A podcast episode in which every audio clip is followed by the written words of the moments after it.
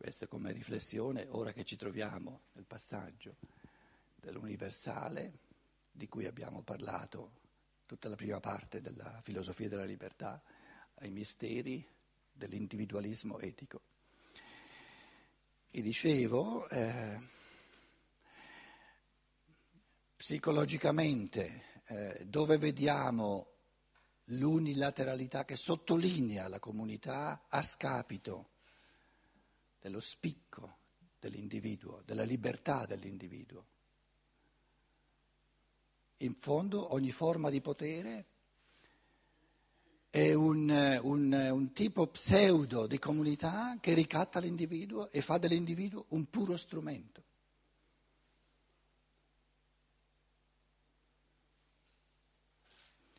Anche la Chiesa, nella misura in cui ritiene la comunità più importante, moralmente più importante che non l'individuo, svuota l'individuo della sua sacralità individuale e quindi si impoverisce sempre di più e perde la sua forza propulsiva nell'evoluzione.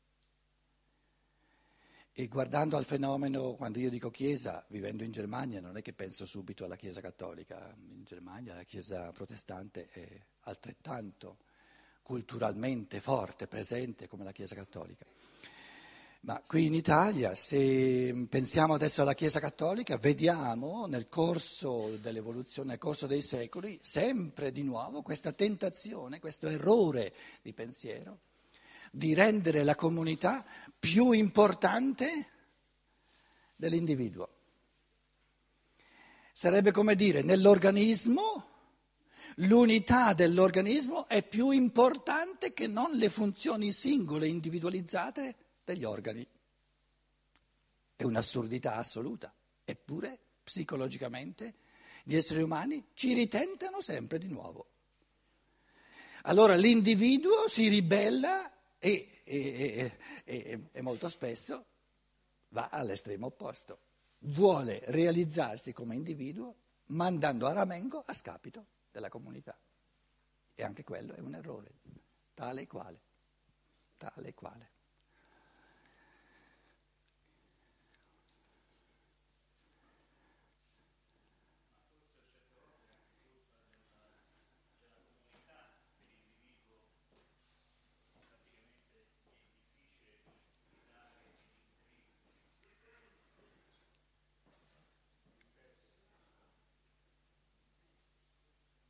Prendi il microfono.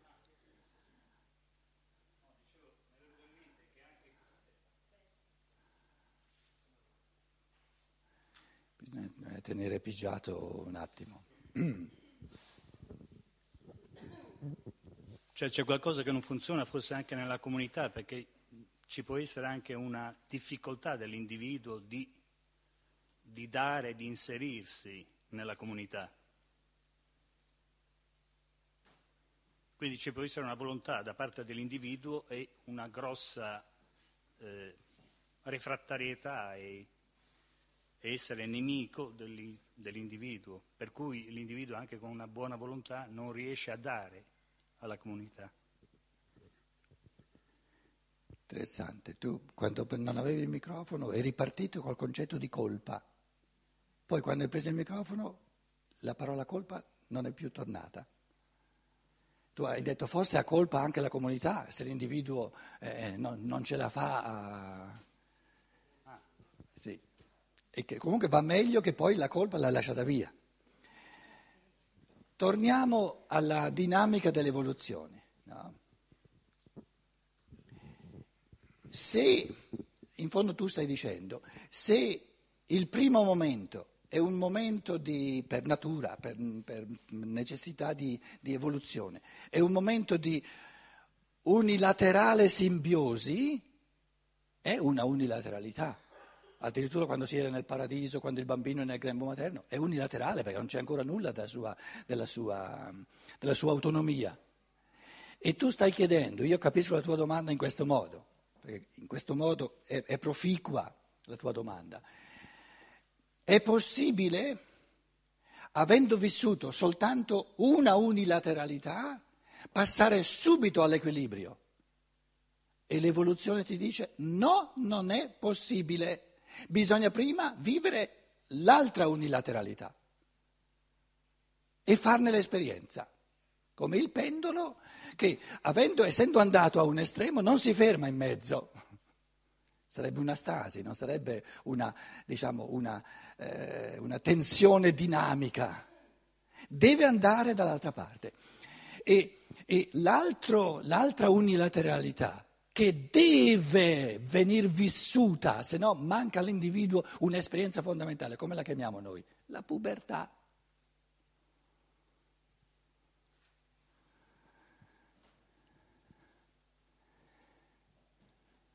La pubertà ci deve essere. In Germania io conosco un sacco di persone che sono costrette a a, come dire, a recuperare la pubertà a 60 anni perché non gliel'hanno concessa a 16 o a 15. Questa non è saggezza. È la cosa migliore che il ragazzo, la ragazza, 14, 15, 16 anni, dica peste e corna di tutti quanti. Perché se non lo fa allora lo farà 20 anni, 30 anni dopo e sarà molto peggio, perché allora non calza. Invece in quel tempo lì calza benissimo.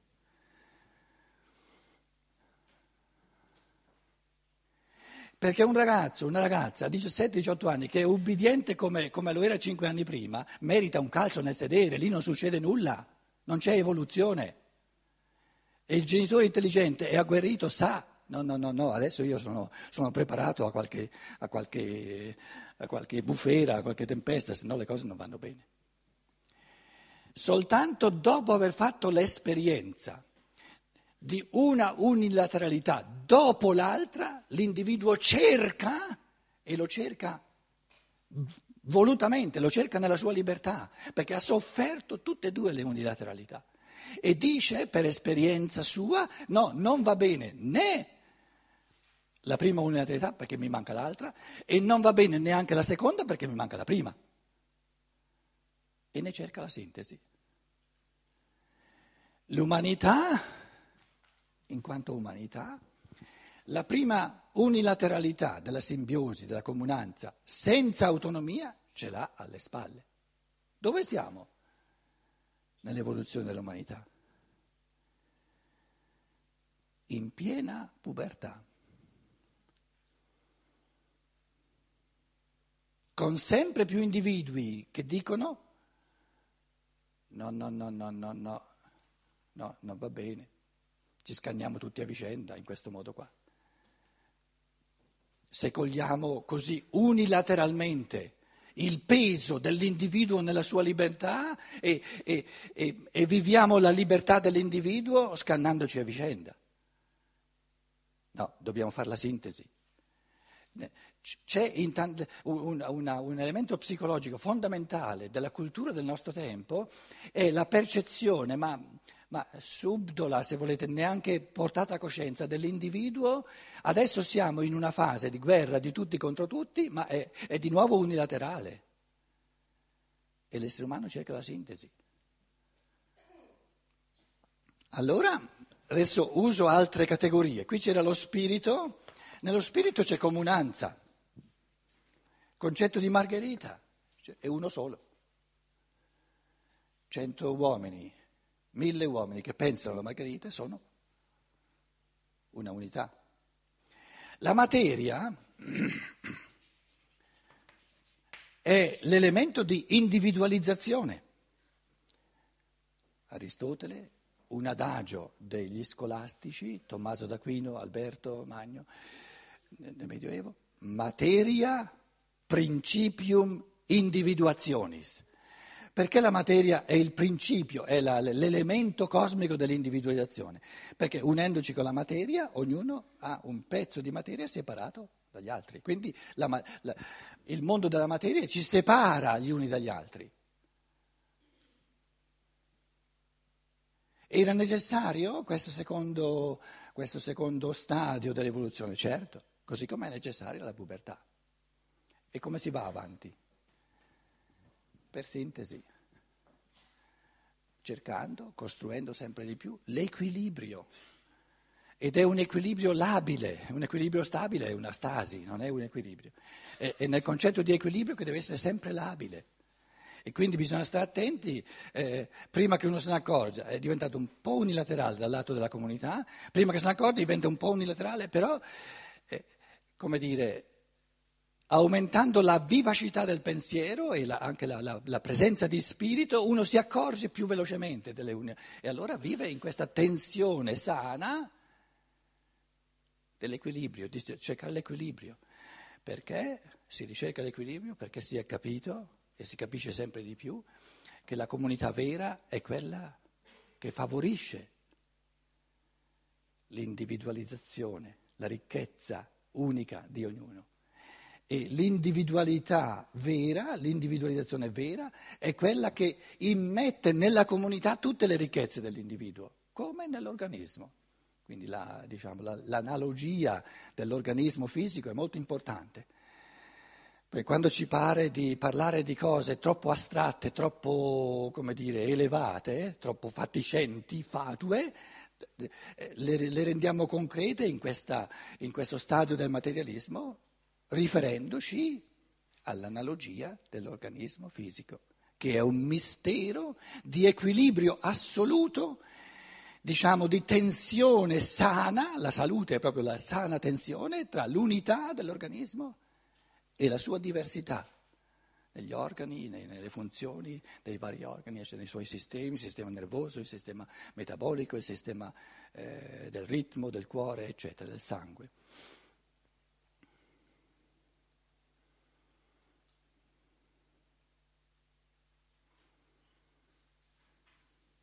Dicevo all'inizio che ci troviamo in questa seconda fase dell'evoluzione di tre, dove siamo diventati unilaterali dal lato della materia, dal lato di ciò che separa, di ciò che frammenta l'unità, abbiamo perso di vista lo spirito, ora si tratta di creare sempre di più la sana tensione, il sano equilibrio tra spirito e materia. Spirito e materia. E allora il, l'allaccio l'allacciamento al pensiero iniziale è che l'uomo d'oggi, la coscienza di partenza dell'uomo d'oggi, è di ritenere reale ciò che è materiale. Reale è ciò che vedo, ciò che sento, ciò che tocco. È vera o è sbagliata questa affermazione? È unilaterale considera, coglie soltanto un lato della, della realtà e disattende, ignora l'altro lato. Non si accorge che mentre tu dici guarda la margherita, tu stai dicendo un pensiero, un concetto, perché la margherita non si può guardare.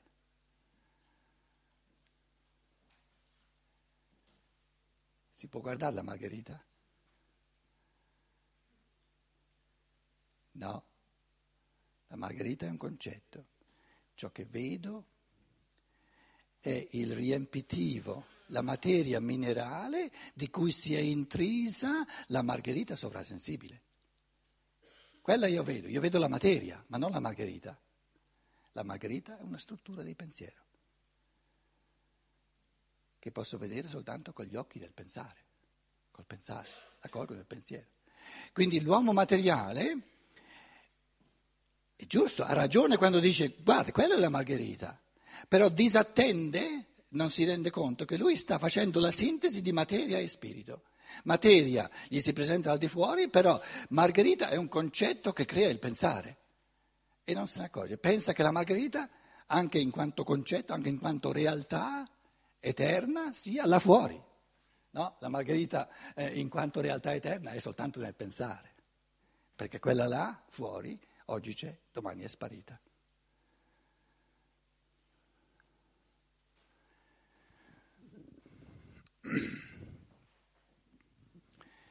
Paragrafo 21, per chi ha lo stesso testo mio, pagina 100, lì eravamo arrivati, no Luciana? Circa, dove? Dove eravamo? 22. se il realismo primitivo, quindi realismo primitivo è ciò che io ho chiamato la, la coscienza di partenza così come è oggi nell'uomo normale, ordinario, che ritiene reale soltanto il mondo della materia.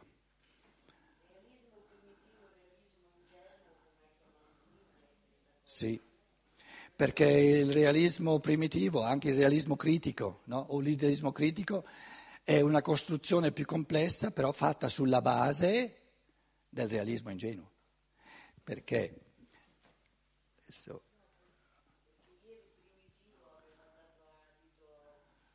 No, primitivo significa delle caverne, no, primitivo significa di partenza, il punto di partenza per ogni essere umano d'oggi che è, diciamo, dove la coscienza si è materializzata, capito? Poi il primo passo pensa di superare questa primitività, ma non la supera di fatti, eh, la mette soltanto fuori dall'uomo, dice io nella coscienza ho soltanto riflessi, però qui c'è eh, la cosa in sé della Margherita, la cosa in sé dell'uomo, no? La cosa in sé della Margherita, la cosa in sé dell'uomo, qui eh, in essi sono reali. E questi, questi, questi, la Margherita in sé, eh, l'uomo in sé, e, e la, la, il rapporto, gli influssi reali sono pensati tale e quale come vede le cose il realista ingenuo, la coscienza primitiva. Quindi.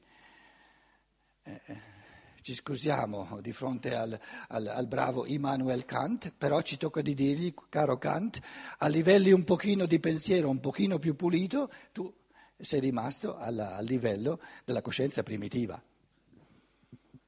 hai soltanto un po' complicato le cose, ma non hai superato questo livello. Perché lui la cosa in sé della Margherita e la cosa in sé dell'uomo la concepisce tale quale come una cosa che si evidenzia soltanto in base a percezione. Perché di cosa è fatta la cosa in sé? Occupa spazio, quindi è esteriormente percepibile. Ha movimento, o, o, eh, come dire, eh, eh, manda influssi dinamici che quindi sono percepibili ai sensi non essendo direttamente percepibili, sono pensati come per potenzialmente percepibili se noi fossimo capaci di entrare nella cosa in sé.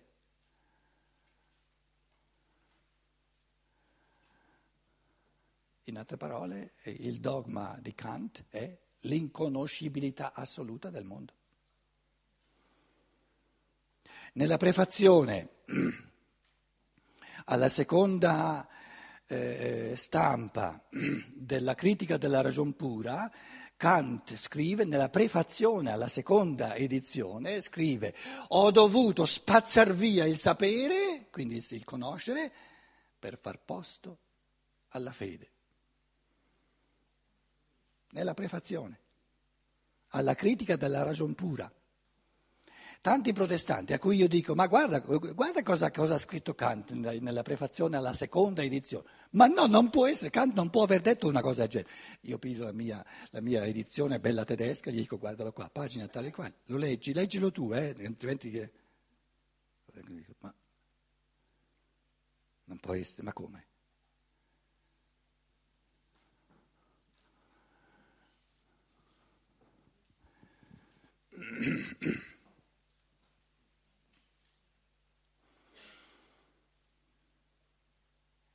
l'affermazione fondamentale della filosofia della libertà è che no, non c'è nulla che sia oltre al pensare, inconoscibile al pensare.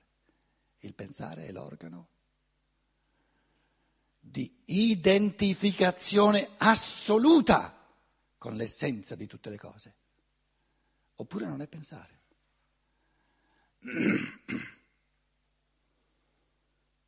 Non c'è nulla che sia al di là del pensare, inconoscibile. Oppure non si pensa, oppure si omette di pensare. Quindi la cosa in sé della Margherita, cos'è? La cosa in sé, l'essenza della Margherita, la realtà più suprema della Margherita è il concetto di Margherita.